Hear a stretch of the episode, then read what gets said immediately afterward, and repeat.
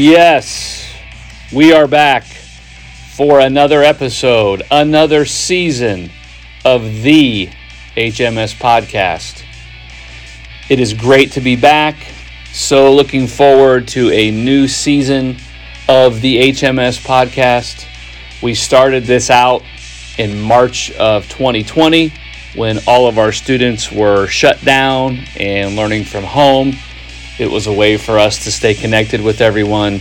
We continued the podcast into the 2020 2021 school year.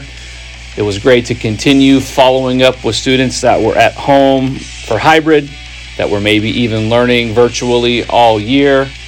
And now here we are, year three, season three of the HMS podcast. I am looking forward to bringing you news and events and interviews from Highland Middle School for the 2021 2022 school year. Some things to look forward to on this year's podcast. We'll be interviewing new staff members. We'll be hearing from students that are involved in a plethora of activities. And yes, I said plethora, look that up P L E T H O R A. That's a great word.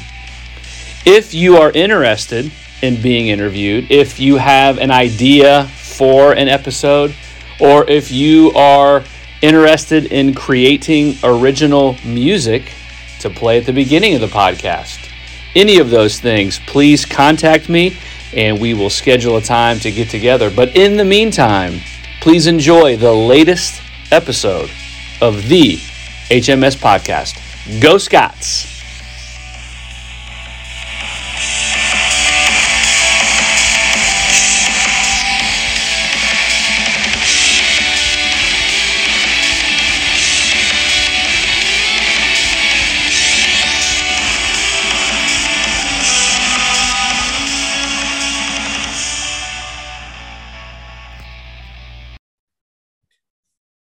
Back to the HMS podcast. Mrs. Janes and I are so excited to be joined today by Dr. Ethan Kross. Dr. Kross is one of the world's leading experts on controlling the conscious mind. An award winning professor at the University of Michigan's top ranked psychology department and its Ross School of Business, he is the director of the Emotion and Self Control Laboratory. Dr. Kross has participated in policy discussions at the White House and has been interviewed uh, for his research by CBS Evening News, Good Morning America, Anderson Cooper Full Circle, NPR's Morning Edition, and now the HMS podcast. His research has been featured in the New York Times, the Wall Street Journal, the New Yorker, the New England Journal of Medicine and Science. Dr. Kross, thank you so much for joining us today. Thanks for having me. It's an it's an honor to be here. I have been looking forward to this conversation, and you know, I hope, if nothing else, we can demonstrate in the next few minutes or the time we have that it's possible for an Ohioan, a set of Ohioans and, and someone from up north to, to get along just fine. We will certainly keep this cordial. so I guess, you know, we'll jump right into it. Dr. Kross, just tell us about yourself, you know, your family, your education, your background. I mean, anything, uh, just tell us about yourself. Sure. Um, I grew up in Brooklyn, New York, and you know, not you know, Brooklyn right now is a pretty hip place to be, but when I grew up there, it was absolutely not. And I say that not because I was a trendsetter in any way. I mean, it was just kind of a, a tough, gritty neighborhood, um, or borough, I should say. Uh, anyway, I grew up there, and um, you know, growing up, uh, I always one of my, my things my dad used to always teach me was that whenever I experienced some adversity, you know, rejection or an argument with someone else, he'd say, Hey, just try to find the solution inside yourself. You know, turn your attention inward, try to problem solve. And, and that was a tool I really benefited from growing up.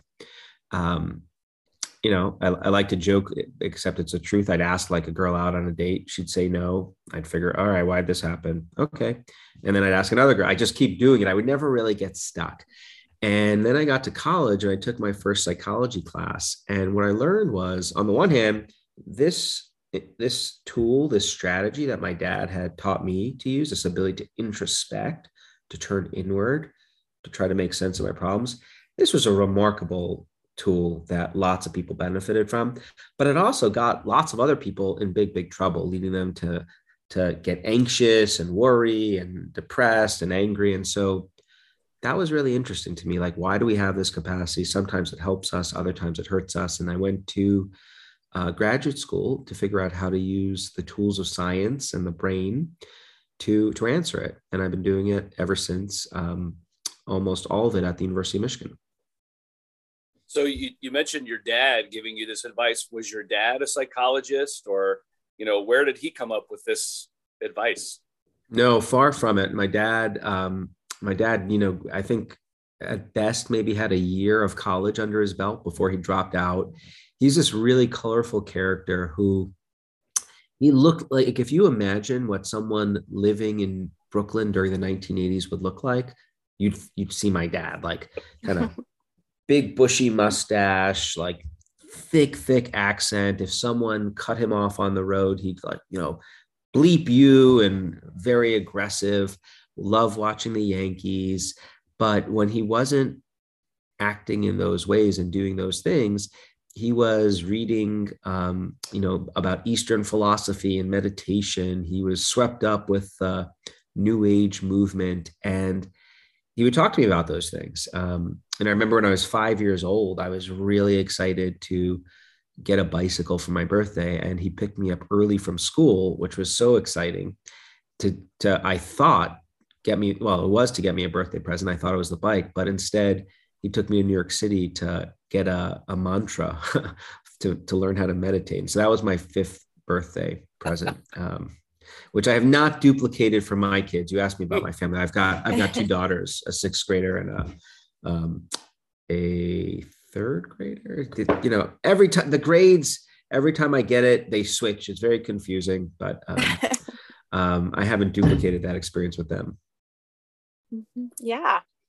Well, something that you mentioned w- that we have in common is I was a psychology um, a major, I guess my undergrad only at Ohio State. So we'll have that going against us uh-huh. there. But, That's okay. Um, with that, yeah, yeah. With that being said, though, um, you know, some of the things I remember as an undergrad, we would go participate in studies like for the graduate students and go and answer surveys and things like that. So if you could briefly just explain like what goes on in your lab. So I know um, Mr. Bradley yeah. kind of introduced that in, in his introduction, like what takes place in in your lab.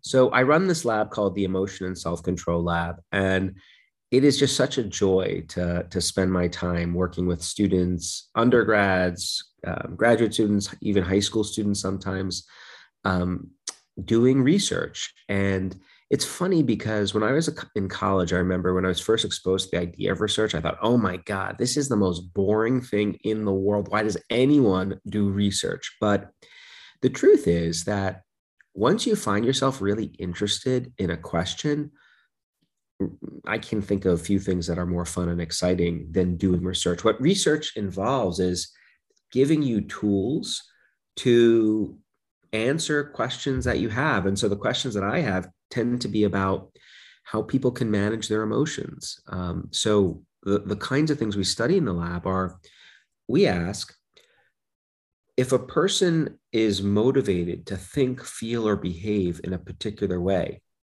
what are the psychological tools that allow them to bring those goals to fruition? So let's say you want to be happier or sadder. Like, how can you do that? Let's say you want to perform better on the sports field. I guess you'd never want to perform worse. And unless maybe you're a football owner right now telling your coach to tank the tank the um, the games to get higher in the draft. But that's a whole other podcast episode maybe for you guys. Um, but but like if you you know let's say you're really stressed out on you've got performance anxiety on the football field or uh, in the gymnastics arena, right? Like what can you do to to not just keep that anxiety in check but harness it to fuel more adaptive performance?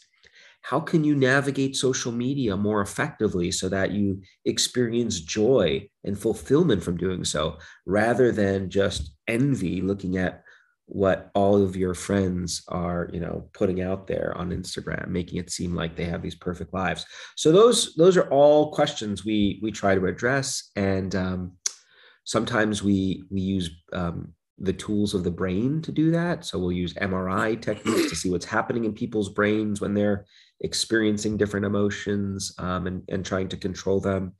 We'll, we'll use people's smartphones to um, see how they're feeling throughout the day and what they're doing. And so we've got a lot of different tools um, to to try to answer these questions. And so we do that.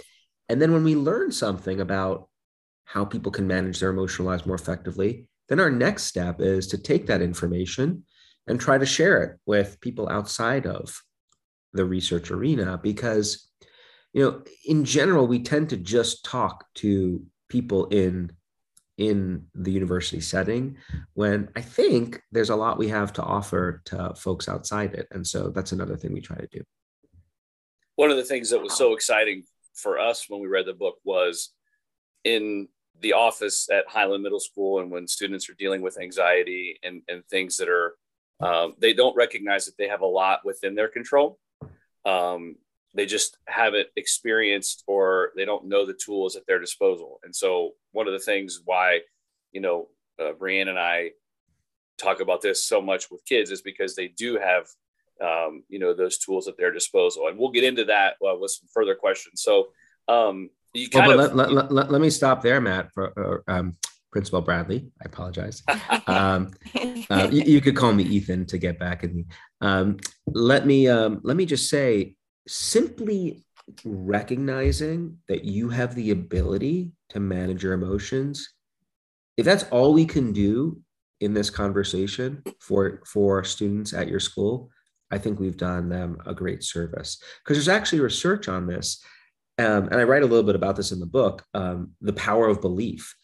If you th- if you don't think you can manage your emotions, then you're not gonna take efforts to do so well. So step one is just is like recognizing, hey, I do possess the ability to, to do this. And then step two is giving kids the tools so that once they're motivated to manage their emotions, um, they know they know what tools to use. But there's one study, I, I don't quote me on this statistic, but um, this was a large study with, I believe, um, young adults, and I think roughly 40% believed that they could not manage their emotions. Like you just, emotions just happen. And once they do, there's not much you can do to to rein them in and and that's just not true you know that is patently false you do possess tools to manage your emotional life. So you mentioned, you know, what kind of triggered your passion and curiosity for psychology, but tell us what was what was teenager Ethan Kross interested in? So, you know, our our Highland Middle School is students in grades sixth, seventh, and eighth. Um, so what like what were you into at that time of your life? Um, what was I into? Um, I was I was into sports. I I played baseball and soccer, and I wrestled and I boxed, and I was really interested in in. Um, I, I love doing those kinds of things. I loved watching sports.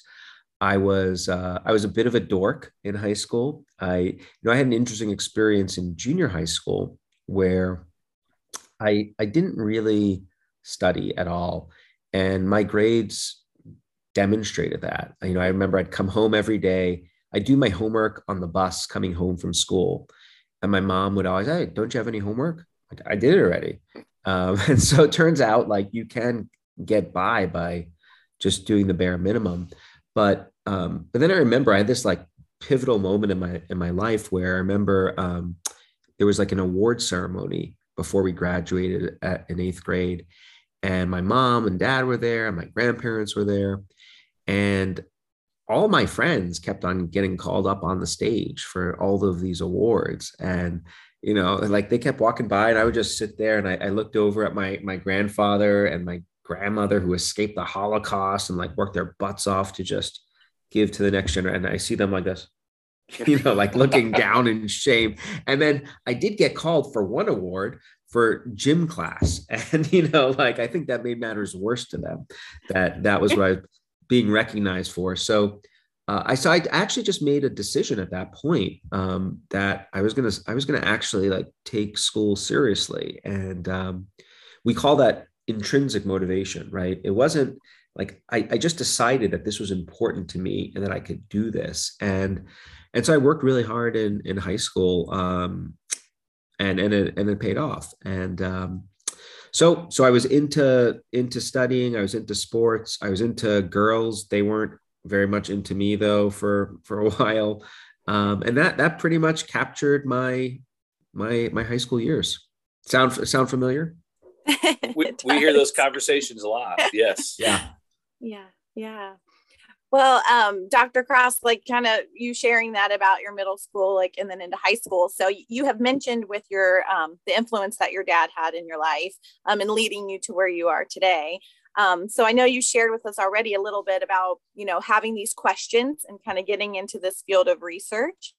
But as a student that might be thinking of questions that they're passionate about or would want to um, explore further what does that look like i guess into in, in college or into a university? Like how did you kind of i guess go get down this path? Well so you know i, I, I think this is a great question and um, i'm so glad you asked it because where i came from and i think this is true for many many students like there were just a, there was a predefined set of paths for me coming out of high school if you did well in high school and went to a good college, basically you had um, really two options. You could become a lawyer or a doctor. And when I say doctor, I mean the real kind of doctor, not not what I am. You know, not the PhD. I'm talking MD. Um, you know, white lab coat, stethoscope, and and that was it. If you got good grades, like there was no other alternatives. And so I got to college and I took all, I was, you know, signed up for all of my pre med classes. And um, like, I just didn't like them. I, I wasn't doing well in some of them. And I also, they weren't enjoyable. And so after my first semester, I took this, what felt like a pretty big leap of faith with the encouragement of, um, of my parents to just sample broadly. And so I took a class in folklore, like folklore. I didn't even know what folklore was coming out of high school in Brooklyn. Um, I took a psych class. I took a class in international relations. Um, uh, I took a class in, in, in Eastern philosophy. And, and that was just really eye opening because it exposed me to all of these topics that I knew nothing about, found really interesting and and then i kept doing that for a few semesters before i settled on psychology. And and the way i knew that psychology was the thing for me was i found myself thinking about what i had learned about in class outside of class. So when I, i'd be studying in the bookstore for midterms and on breaks i'd go to the psychology section and I'd thumb through the different books. Or it'd be a Saturday night and my friends and I would be walking to the parties on campus and you know I'd be talking hey did you know about this thing we learned about in class? What do you think about it? and my friends would look at me like I was from an alien planet like, what is wrong with you Kross? Like, what are you talking about? It's Saturday night. And um but but the the insight I had back then was hey if I'm spending my spare time thinking about these things why don't I why don't I get paid to do that? Why don't I just make that into my vocation, my job? And um, and that that that that's what I did, and it has steered me well. Yeah. So let's let's get in specifically, um, and let's talk a little bit about uh, about the book. So the book Chatter, like I, I mentioned at the start, was just um, so impactful impactful for me uh, personally, um, as a dad, um, as a principal, um, and so you describe um, the term chatter um, as, you know, I'm, I'm simplifying a little bit, obviously, um, uh, of this negative self-talk, right? Rumination and, and how we all have an inner voice in our head and, and it's, uh, it's positive or negative. Um, but you describe a situation at the beginning of the book where you yourself experienced chatter, this rumination, this negative self-talk. Um, how has that experience impacted your research? Um, it's it, it's impacted it impacted it in a few different ways. Um, so the the experience I had was several years ago. We did a study that ended up getting a lot of attention, and um, I was invited to go on the the evening news on television. It was really an exciting time. It was early in my career. It was the first time after I appeared on television that my mom recognized that my my kind of doctor Rit was okay. You know, she stopped offering to help fund medical school if I wanted to at that point. Um, so so it's really exciting. Uh, I'm sorry, go ahead. Van, did you have something that you wanted to say? Okay. No, no, I'm sorry. No, you're good. um, anyway, um, so I do this thing on TV. I'm riding high, and a couple of, of days later, I walk into my office and I see an envelope hand addressed to me, and and the envelope had um, had a you know pretty ugly, threatening letter in it that was pretty serious, serious enough that I was you know I had to go to the police, um, the police department, show them the letter. They gave me advice about what to do about it. Um, but it was a really, really stressful time. We just had my first, my wife and I had our first child, and now I'm thinking, um, why did I go on TV? Why did I do this study? Like, you know, I've gotten up, put us all at risk, and I didn't sleep for a couple of nights. I was pacing, just couldn't stop thinking about the letter, and really catastrophizing, which is a term we use to describe thinking about the worst possible case scenarios even if they are incredibly improbable. And um, two things really happened from that episode. It lasted a couple of days. I, I eventually broke out of that funk. Um, one thing is, I did something to break me out of that spiral of chatter and anxiety that ended up being a tool for managing chatter that we would go on to study.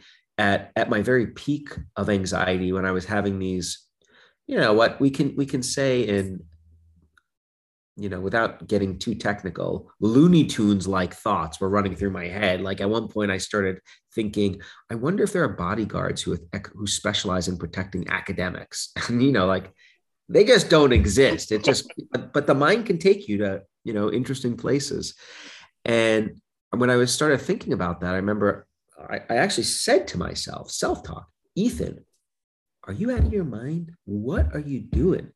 and and i started talking to myself using my name like i would talk to uh, a best friend or a student like you know basically like you know like get your act together like you know let's deal with this situation constructively let's stop wasting time i was i was very firm with myself i wasn't saying it's going to be okay and have a cup of tea and you know which can be useful at times but i was it was this was like wrestling coach from high school saying stop this, get your act together. And so I used language to help me do it, like talking to myself with my name helped like switch my perspective. And so we've gone on to study that. Um, we call it distance self-talk, and it's one easy to use tool for managing chatter.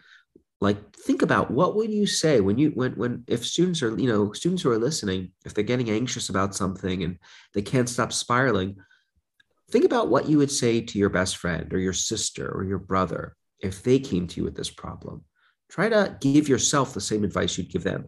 And to help you do that, use your own name to think it through. All right, Ethan, here's how I think you should manage the situation. First of all, it's going to get better in a, in a week. You'll feel better about this tomorrow because the test will be over then, and so forth and so on. So we, we identified that tool, which was kind of fun, and we've continued to study it.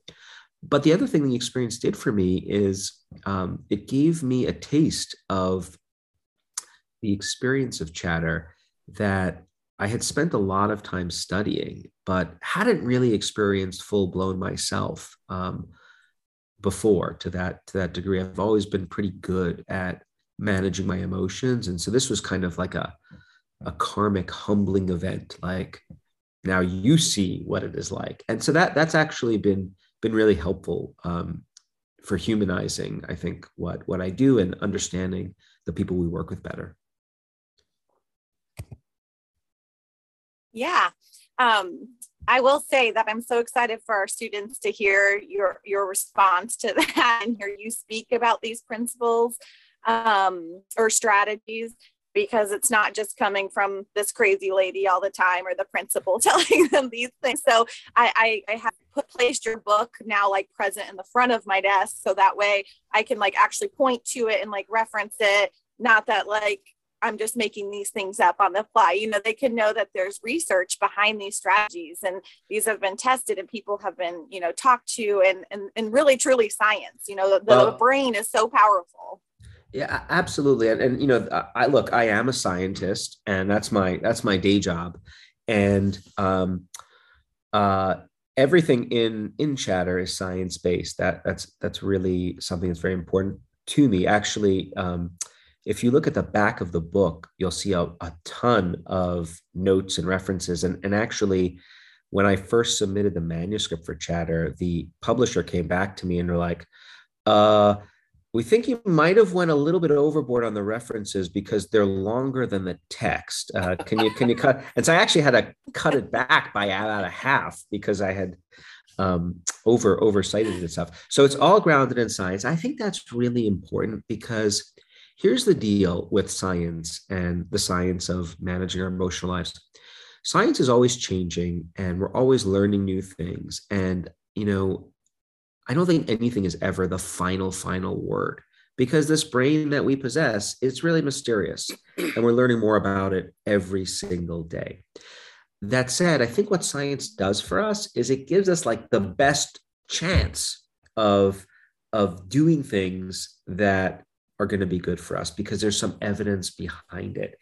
And I can tell you, in just talking to lots and lots of people from so many walks of life over the past year since the book came out, there's a lot of myths out there about what you should be doing to manage your emotions well that are not grounded in science and that are potentially harmful. And so, um, so going by science, I think, is is really really useful. W- one other thing I want to say to your students is one of the reasons I, I chose to write Chatter was actually based on an experience that I had with a student in the classroom where I was teaching a class on a lot of the tools that I talk about in the book. And then the final day of the class um, here at the University of Michigan, a student asked me, Hey, why didn't anyone teach me about this stuff earlier on in life? Um, I'm a senior now. It's, you know, I'm done. Um, why didn't someone teach me about this stuff when it could have made a difference? And my first response was, I don't think you're totally done dealing with chatter and emotions. You will probably have a couple of opportunities to deal with it later on in life. but um, but that aside, I didn't have a good answer. And so um, one of the reasons I was so excited to talk to the two of you was really, I mean, I I, I do think that students can benefit from knowing about this information earlier on. And so the more we can do to spread this information and knowledge, I think the better. So uh, another strategy gives... that Go ahead, Mrs. James. Go ahead, Mr. Bradley. No, no, it was just a comment. No, continue. You're good. so, you know, we and we'll go back to question six, Mrs. James. The, the beauty of technology here, we can't really interrupt each other. Or we, so you also talk about, you know, the positive effects of being outside and being in nature and just this, um, the ability to experience awe. So can you share a little bit more about, about the research on this, but, but specifically, and, and, and I love, um, you know, that you are, are targeting our middle school students, but like, how can they use this information about experiencing awe to, to combat chatter? Yeah. Um, so, you know, I, I like to divide the world of tools for managing chatter into three domains. There are things you could do on your own. And, um, you know, like talking, giving yourself advice using your name, that's one thing you can do on your own. There are lots of others.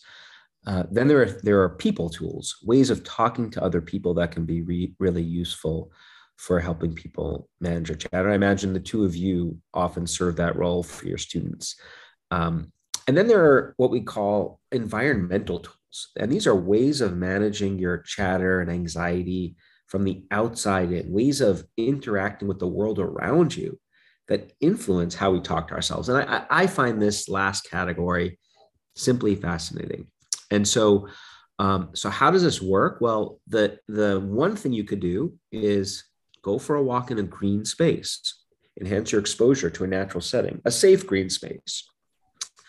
What this does for you is two things. One, it helps restore your attention. So when when we're experiencing chatter, all we can think about is the stuff that we're worried about. And one way to um, give you an example of this experience is, is to just think about a time when you've tried to study or, or read a few pages in a book or even listen to someone else talk when you were really worried about something. Most people have had the experience that they read those pages in the book, but they don't remember anything they've read because their mind is somewhere else. That's because the chatter is, is consuming, it's soaking up all of the attention you have. And nature lets you restore that attention. Because it, it, you know you're surrounded by interesting things and your mind gently drifts away from the chatter and onto the beauty around you. The other way nature can help is by giving you the opportunity to experience the emotion you mentioned before this emotion of awe which is an emotion we experience when you're in the presence of something that seems just bigger than you that you have trouble explaining. And so um, like an amazing amazing sunset or or a view that's just remarkable like that you can't put into words. I'm gonna sneeze one second uh, sorry about that. Yes. And um, you, you can see all you can experience this emotion of awe from the natural world. You can also get it from um, from other kinds of experiences uh, I'll give you one. I'll give you one right now that you may not want want to hear about. But um, I actually this past year, for the first time ever, I've been living in Ann Arbor for 13 years. I've never actually gone to an Ohio State Michigan game, but I was able to go to the game this year. And I don't know if you if you watched the game, but it was a pretty remarkable experience. We stormed the field, and when you see all of these people who are singing together and chanting that just feels so much bigger than you. And what happens when we experience that emotion of awe, it leads us to feel smaller. Like we feel smaller when you're when you're thinking about something bigger than yourself. And when you feel smaller, so does your chatter, so does your worry, so does your rumination. So experiencing that emotion of awe, it just helps give you a reality check. It puts things in perspective in ways that that are really helpful. Like my daughter's in middle school and you know geez sometimes the things that she she has chatter about you know oh my god the pencil tip is broken. What am i gonna do? Like well let's try to zoom out here you know? Um and so um so so those are ways that you could try to get some help from the outside in. And and and you know what can like literally go for a walk around the neighborhood go to the park just try to get that mental reset rather than you know trying to grind through the anxiety. Yeah yeah definitely. Um i think about what you just ex- thinking big picture like what you're saying zooming out for a moment. I see our middle school students um, but adults as well. When you have this chatter that's out of control or you know this ruminating going on like you want control. You want you want to feel in control of something. And so they're kind of grasping at things that maybe they may not be able to have control over. Um, and so that kind of brings me to this pandemic world we're living in you're you're experiencing now and and whatnot. Like i have seen i guess i would like to increase. I know anxiety chatter has always been around um, but it just seems more apparent um, in our students. They're talking about it more um, have you seen, or is your research kind of ta- going a different direction at all right now in the pandemic, or how can you you see a difference with people's chatter and self control during this time? Yeah, I, I, think we're living through the chatter event of the last hundred years um, because we're living through a time where we don't know what's going to happen next. So things are very uncertain and we don't have control over it. And those are two building blocks for chatter those states of uncertainty and not being in control they they fuel our inner voice you know going haywire. And so um so i think step one is just recognizing that if you're experiencing that that probably makes sense. It not probably it does make sense. I think that can be liberating too. Like hey if you're experiencing more chatter right now as parent or or, or, or students like makes sense um, that, that you're doing so but there are still things you can do um, we've been doing research to figure out how people can manage their chatter effectively through the pandemic. And one of the things we've learned is that we did this really large study. We looked at anxiety over time. And the folks who did best were people who were not doing like one thing to manage their chatter, but each day they were using several healthy tools. So the people who did several healthy things, so they, you know, advise themselves like you know, broaden their perspective and went for, went out in nature and talked to someone who was supportive. Those people experienced um, an approximately 30% lower level of anxiety than people who were using unhealthy tools trying to just avoid thinking about it or ruminate about it or, or do other things. So so there's absolutely stuff you can do to, to help um, manage the uncertainty during these times something I keep hearing you talk about, um, you know, with using these strategies um, that Mr. Bradley and myself use a lot is that these these things don't just like happen just like on a whim that really changing our chatter does take effort you know it actually takes putting things into practice being really um, diligent and really like mindful to do those things so i like what you just said about those having success you know really putting things in place daily to improve you know the outcome. Yeah i think being being um, purposeful about your chatter i think um, is needed. So so you know you, you typically to like to, to to change something about yourself you need to be motivated to do it and then you have to have skills to do it. And so making a commitment to manage your chatter is step one and then thinking thinking okay well what tools can i use to do that? That's step two. Now a lot of the tools that are out there a lot of the tools i talk about in the book they're actually really simple to use right? They don't take much effort. Um, they're it's more effortful than doing nothing often. But you know like giving yourself advice like ah come on ethan what are you going to do here? Like that's really easy right? I'm not i'm not you know doing three sets of 50 push-ups.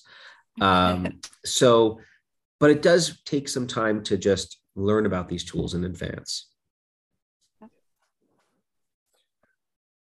so if if you could go back in time so if, if we could you know go back to the 80s in brooklyn and and you could talk to middle school Ethan Kross, knowing now what you know, what advice would you give yourself? Hmm. Um, what would I give myself? Um, uh, well, you know, the first thing that comes to mind is to just ask more girls out on dates because eventually they do say yes.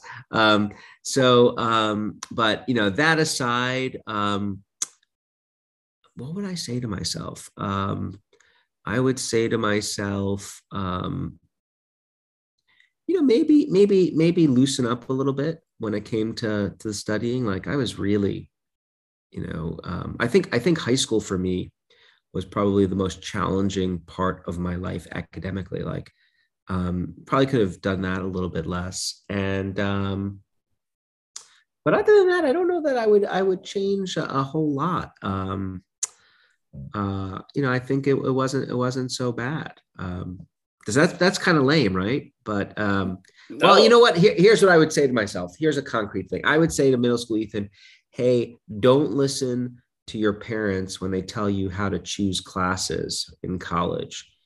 Listen to your friends instead, because my parents told me to take start taking my classes at 8 a.m. And I turns out like I slept through all of them. So that would be Well, Dr. Kross, we're we're coming coming up to an end of our time, and and I mean, I know I can speak for Mrs. James. We could talk to you for hours, but I know you're a, a very busy man. But um, this has been just so incredibly um, insightful and informative. Um, I've been really looking forward to this conversation for for a very long time. So we we greatly appreciate you joining us. Um, this is just so awesome. So you know, last question, um, and I and I listen to a lot of podcasts, and and and this tends to be kind of a, a final question for a lot of these, but I think it's really, I think it's really good because there does come a time of the day when Dr. Ethan Kross has to turn off, you know, the research and the day job. So, you know, what do you, what do you, how do you unwind? You know, you know, what podcast do you listen to? What books are you currently reading? you know how do you turn day job off and then become dad and friend and husband uh, I I love cooking. Um, the more complicated and foreign, the better. That really like takes my mind off work. Uh, I love horsing around with my kids. I've got uh, two daughters um, who don't necessarily like like you know physical combat, martial arts, and wrestling, but I you know teach them anyway, and um, that's fun. Um, and uh, what else do I do?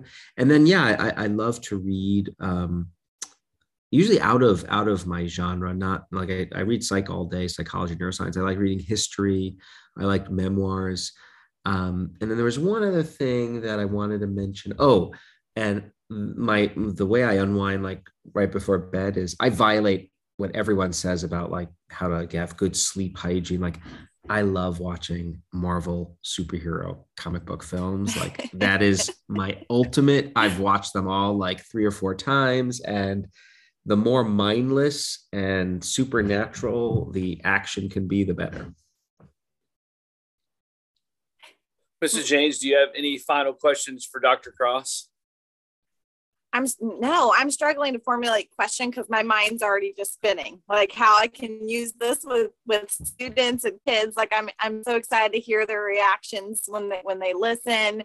Um, I just like I mean I'll be honest, I just like have kids' faces like popping into my head over just difference that you've mentioned. So these are just I'm so thankful because they this puts you know something concrete into what we've been we're trying to like help kids through a really can be tumultuous you know time of those early teenage years. And our kids are rock stars. We have amazing students. We have a little over 400 kids uh, at our building um, and a great community of support. So um, it's different every day. And I just, I can't wait to hear the reactions and we'll have to let you know. We'll have to let yeah, you know please, some feedback we hear. Please do. And I, I, I, so appreciate what you're doing. And I, I, you know, your students are very, very fortunate to have, um, have educators like yourself um, guiding them. Um, it is, it is obvious you. from this conversation. So, uh, so let me know, and please, students, don't hold it against me that I live in Ann Arbor um, and like the Wolverines. We can all get along, and um, yeah, I hope we can stay in touch. Well, thank you so much, Dr. Thank Kross. So this much. has been this has been great. Thank you.